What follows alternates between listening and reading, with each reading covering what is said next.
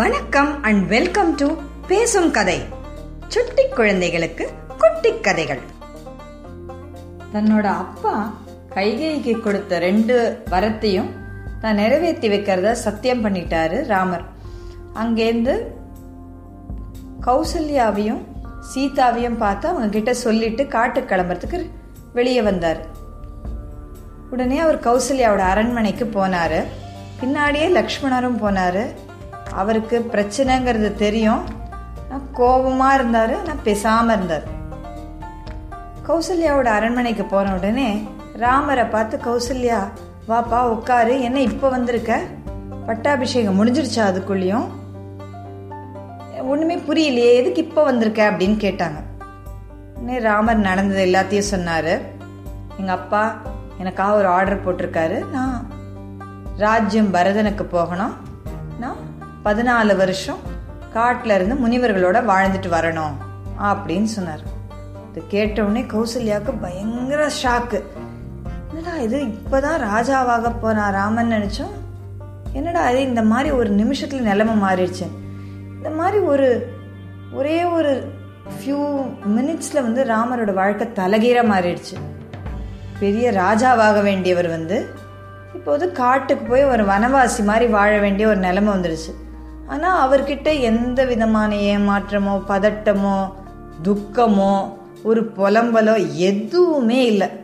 அவர் முதல்ல எப்படி இருந்தாரோ அப்படியே தான் இருந்தார்.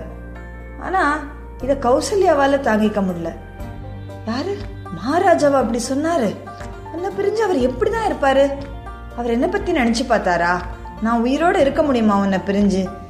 என்னராம்மா இப்படி சொல்கிறையே நீ அப்படி என்னதான் பெரிய தப்பு பண்ணிட்ட? ஏன் கை கை இந்த மாதிரி சொன்னா? பெரிய பெரிய தப்பு பண்றவங்களுக்கு தானே இந்த மாதிரி வனவாசம் கொடுப்பாங்க. ஐயோ இந்த மாதிரி ஒரு விஷயத்த கேட்டு இன்னும் நான் உயிரோட இருக்கேனே நான் எவ்வளோ பெரிய பாவி? இந்த வயசான காலத்தில் எனக்கு இவ்வளோ பெரிய கஷ்டம் வரணுமா? அப்படின்னு சொல்லி ரொம்ப புலம்பினான். அதுக்கப்புறமா யோசிச்சுட்டு சொன்னா சரி ராமா நீ காட்டுக்கு போறதா ஒன்று பண்ணு. என்னையும் உன்னோட கூட்டிகிட்டு போயிடு. நான் உனக்கு எந்த கஷ்டமும் கொடுக்க மாட்டேன். உன் கூடவே நான் இருக்கேன் ராமா. என்னையும் நீ காட்டுக்கு கூட்டிட்டு போயிடு அப்படின்னு சொல்லி அப்படியே கீழே விழுந்துட்டா. ராமரால் இதை பார்த்து தாங்கவே முடியல. அவர் கண்ணில் கண்ணீர் வந்துடுது ஆனால் பேசாமல் இருந்தார். ராமரும் லக்ஷ்மணரும் சேர்ந்து கௌசல்யாவை ஏற்றி திருப்பி அவளோட இடத்துல உட்கார வச்சாங்க. ஆனால் லக்ஷ்மணனுக்கு பயங்கர கோவம். இதுக்கு மேலே அவனுடைய கோவத்தை அவரால் அடக்கவே முடியல. அடடா இந்த ராணி என்ன தப்பு பண்ணா? ஏன் இப்படி நம்ம அம்மா வந்து வருத்த பண்ணோம் இந்த மாதிரி இவங்க இந்த மாதிரி கலங்கி நான் பார்த்ததே இல்லையே. அண்ணா இது வந்து ரொம்ப தப்பு. மகாராஜா பண்ணது உனக்கு பெரிய அநியாயம். அந்த சின்ன மகாராணியோட பேச்சை கேட்டு ஒரே நாள்ல உங்களுக்கு கிடைக்க வேண்டிய ராஜ்யத்தை எடுத்து அந்த பரதனை கொடுத்துட்டாங்க. இதை நம்ம ஒத்துக்கவே கூடாது. நம்ம கிட்ட வீரம் இருக்கு நம்ம கிட்ட வித்தை இருக்கு நம்ம கிட்ட பராக்கிரமம் இருக்கு. அதை வச்சு இந்த ராஜ்யத்தை நாம திருப்பி பறிச்சுப்போம். யார் வராங்கன்னு பார்ப்போம். நீங்க கூட வர வேண்டாம். நான் தனி ஒரு ஆளா இந்த ராஜ்யத்தை அவர்கிட்ட இருந்து பறிச்சு உங்களுக்கு கொடுக்குறேன். அம்மா கவலைப்படாதீங்க. அண்ணன் காட்டுக்கு போக மாட்டாரு. அவர் தான் இந்த ராஜ்யத்தை ஆளுவாரு. அதுக்கு நான் பொறுப்பு. அப்படின்னு லக்ஷ்மணனும் கோபாவேசமா பேச ஆரம்பிச்சான். ராமர் அமைதியா இருந்தார். சில சமயம் கோவப்படுறவங்களையும் ரொம்ப துக்கத்தில் இருக்கிறவங்களையும் பேச விட்டுறணும். இப்படி பேச விட்டுட்டா அவங்களுடைய துக்கம் தானாகவே கொஞ்சம் குறைஞ்சு போயிடும் இல்லைன்னா அது அதிகமாயிட்டு தான் போகும். அதனால் ராமர் எதுவுமே பேச ஆரம்பிக்கல. அதுக்கப்புறமா கொஞ்ச நேரம் கழித்து பேசினார். அம்மா எல்லா தர்மமும் தெரிஞ்சவங்க நீங்கள் நீங்கள் போய் இப்படி சொல்லலாமா? மகாராஜா ஒன்றும் சந்தோஷமாக என்ன சரி நீ காட்டுக்கு போன்னு அனுப்பி வைக்கல. இல்லை என் மேலே கோவப்பட்டு அனுப்பி வைக்கல. அவர் எவ்வளோ பெரிய கஷ்டத்தில் இருக்காருங்கிறத நேரம் பார்த்து எனக்கு தான் தெரியும். அவர் மனசில் எவ்வளோ வேதனை இருக்கு தெரியுமா? ஒரு மனைவிங்கிறவ வந்து ஒரு கணவனுக்கோட சுகத்திலையும் துக்கத்திலையும் சரிசமமாக பங்கெடுத்துக்கணும். அவதான் மனைவி. அப்படி இருக்கும்போது அப்பா இப்போ தீராத ஒரு கஷ்டத்தில் இருக்கார். இந்த சமயத்தில் நீங்களும் அவரை விட்டுட்டு வந்துட்டீங்கன்னா அவர் மனசு எவ்வளோ பாடுபடும்? அவர் சுத்தமாக உடஞ்சி போயிடுவார் இந்த சமயம்தான் நீங்கள் அவங்க பக்கத்தில் இருந்து அவரை நல்லபடியா பார்த்துக்கிட்டு அவருக்கு நல்ல ஆறுதல் சொல்லணும். அதுதான் உங்களுடைய கடமை. அது உங்களுக்கு தெரியாதா? அதை விட்டுட்டு என்னோட காட்டுல போய் வரேன்னு சொல்றீங்களே. இது சரியா? நீங்களே யோசிங்க. இதோ இந்த பதினாலு வருஷம் கண்ணை மூடி திறக்கிறதுக்குள்ளேயும் பறந்துடும் நான் பதினாலு வருஷம் காட்டுக்கு போயிட்டு திரும்பி வருவேன். வந்து உங்க கூடவே இருப்பேன். உங்களுக்கு எல்லா சேவையும் பண்ணுவேன். அதனால நீங்க கவலைப்படாதீங்க. இப்போ என்னையும் கஷ்டப்படுத்தாதீங்க. இப்போ நான் என் ஒரு மகனா என்னுடைய கடமையை செய்யணும். அப்பா எனக்குன்னு ஒரு ஆர்டர் போட்டிருக்காரு. அந்த ஆர்டரை நான் கண்டிப்பாக கேட்டாகணும். இது எப்படி வந்ததுங்கிறது எனக்கு தெரியாது. ராஜாவே சொன்னாரா? இல்லை கைகை அம்மா சொல்லி அவர் சொன்னாரா? இல்லை வேற ஏதாவதுதான் எனக்கு தெரியாது. ஆனால் அப்பா சொல்லிட்டாரு. அப்பாவுடைய வார்த்தையை காப்பாத்துறது தான் ஒரு மகனோட முக்கிய கடமை. அதை நான் செஞ்சு தான் ஆகணும். அதனால நீங்க அழாம எனக்கு ஆசீர்வாதம் பண்ணி என்னை அனுப்பி வைங்க அப்படின்னு சொல்லி கௌசல்யாவை சமாதானப்படுத்தினார். அடுத்து லக்ஷ்மணன் கிட்ட வந்தார். லக்ஷ்மணா கோவத்தில் என்ன பேசுறோன்னு தெரியாமையே பேசுறியே. நம்ம அப்பாவை எதிர்த்து எல்லாரோடையும் சண்டை போட்டு இந்த ராஜ்யத்தை நம்ம பறிச்சுக்கணுமா? எனக்கு இந்த ராஜ்யத்து மேலே ரொம்ப ஆசை கிடையாது. இந்த ராஜ்யத்தை பரதனுக்கு தரல எனக்கு எந்த வருத்தமும் கிடையாது. காட்டுக்கு போறதுலயும் எனக்கு எந்த கவலையும் கிடையாது. பதினாலு வருஷம் காட்டுக்கு போயிட்டு வந்துடுவேன் எனக்கு ஒரு பிரச்சனையும் கிடையாது. நான் நான் வருத்தப்படுறேன்னு நினச்சி நீ இப்படியெல்லாம் பேசாத. நீ நினச்சி பாரு மகாராஜாக்கு நம்ம மேலே எவ்வளோ பாசம். அவரால் இப்படி சொல்லியிருக்க முடியுமா? கைகை மாதா பரத மாதிரிதானே நம்ம எல்லாரையுமே பார்த்துக்கிட்டாங்க. நம்ம மேலே எவ்வளோ அன்பு வச்சுருந்தாங்க. அவங்க போய் இப்படி என்னை கூப்பிட்டு ராமா நீ பதினாலு வருஷத்துக்கு காட்டுக்கு வனவாசம் போன்னு சொல்லியிருப்பாங்களா? இதெல்லாம் நமக்கு மீறி ஏதோ ஒரு சக்தியால நடக்கிற ஒரு விஷயம் லக்ஷ்மணா.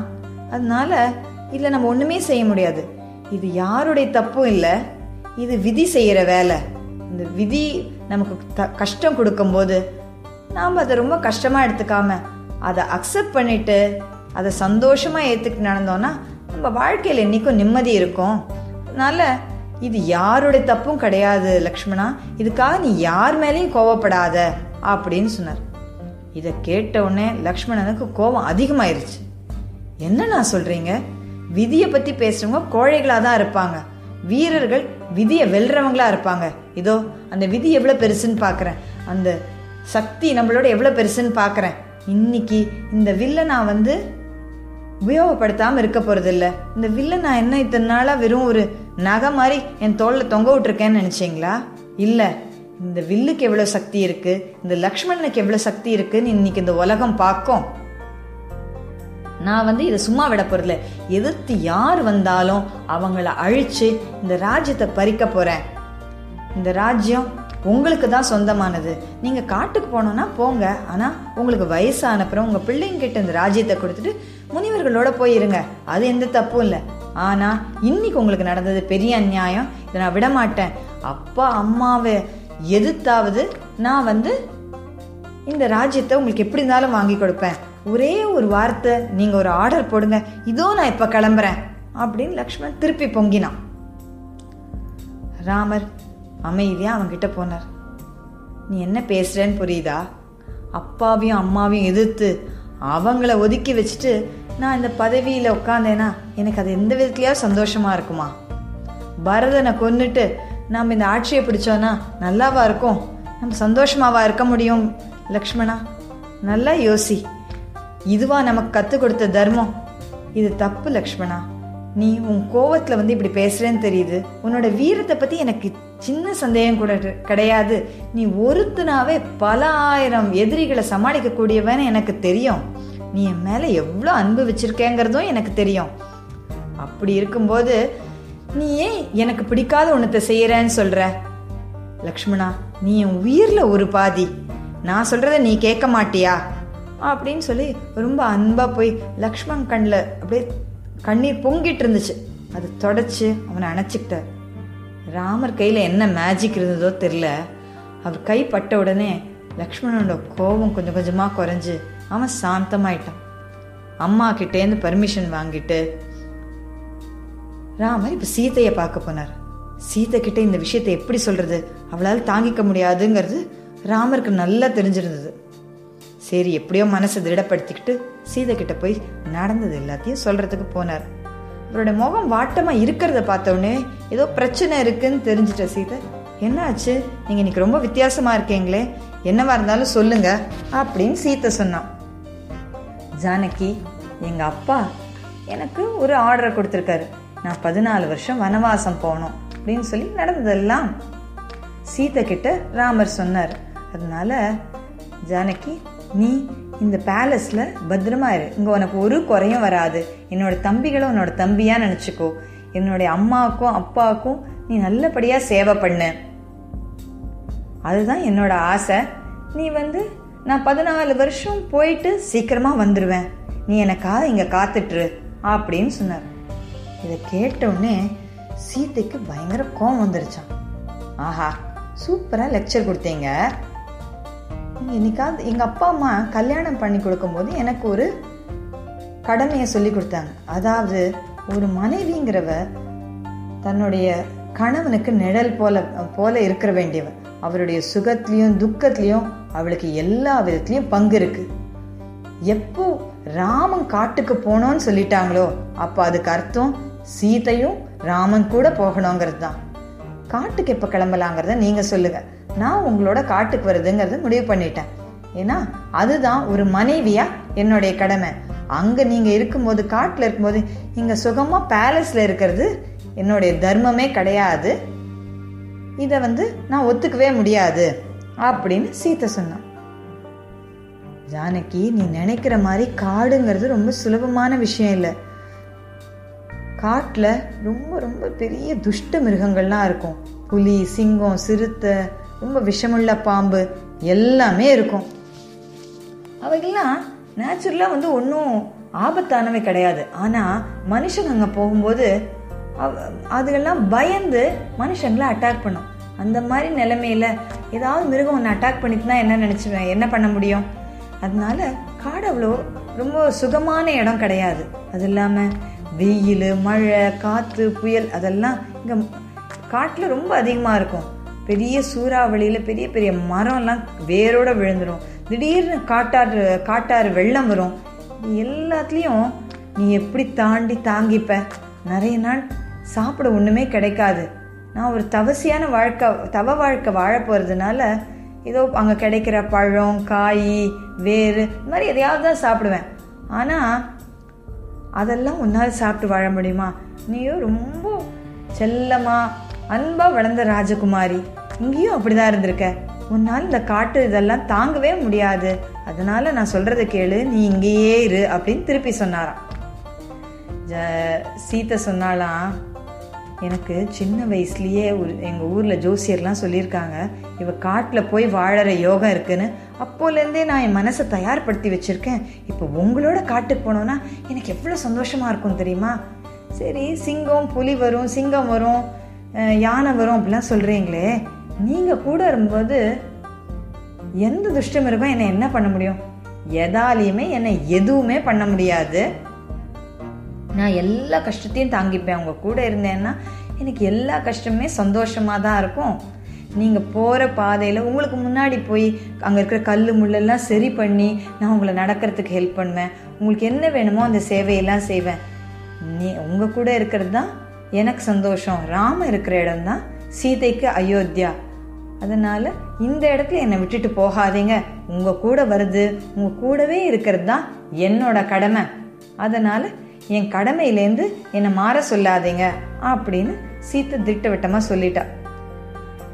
ஓ ராமர் அவருடைய அம்மாவுக்கு கொடுத்த அட்வைஸை சீதை ராமருக்கு கொடுக்குறா. அதனால ராமரால் ஒன்றும் பேச முடியல.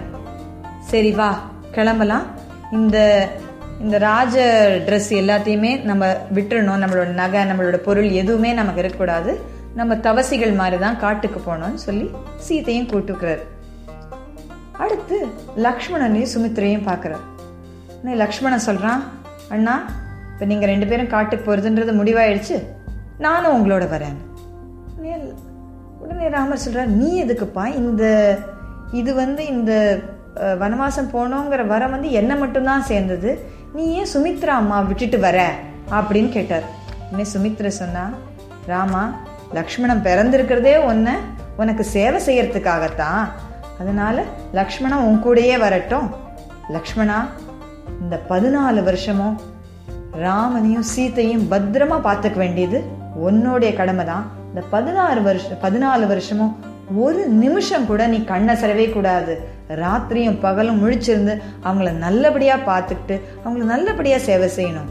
இன்னிலேந்து இந்த ராமன் தான் உனக்கு அப்பா இந்த சீத்தை தான் உனக்கு அம்மா. அதனால நல்லபடியா போயிட்டு நல்லபடியா வாங்க அப்படின்னு சுமித்ரையும் சொல்லிட்டான். லக்ஷ்மணர் ஊர்மிள கிட்டையும் சொல்லி நான் இல்லாத போது என் சார்பா? ஏ சுமித்ரா அம்மாவையும் கௌசல்யா அம்மாவையும் நல்லபடியாக நீ தான் பார்த்துக்கணும் ஊர்மிளா. நான் கண்டிப்பாக பதினாலு வருஷம் கழித்து வந்துடுவேன் அப்படின்னு சொல்லிட்டு லக்ஷ்மணரும் ஊர்மிளை சொல்லிட்டு அவரும் கிளம்பினார். ராமர் சீத்தை லக்ஷ்மணர் மூணு பேரும் இப்போ வனவாசம் போகிறதுக்காக அங்கேருந்து கிளம்பி அவங்களோட மாளிகையிலேருந்து கிளம்பி திருப்பி தசரதர்கிட்ட ஆசீர்வாதம் வர வாங்கறதுக்காக வந்தாங்க. இந்த கதை உங்களுக்கு பிடிச்சிருந்ததுன்னா லைக் பண்ணுங்க ஷேர் பண்ணுங்க சப்ஸ்கிரைப் பண்ணுங்க. இந்த கதையோட அடுத்த பகுதியை கேட்க பேசும் கதை யூடியூப் சேனலுக்கு சப்ஸ்கிரைப் பண்ணுங்க. நன்றி வணக்கம்.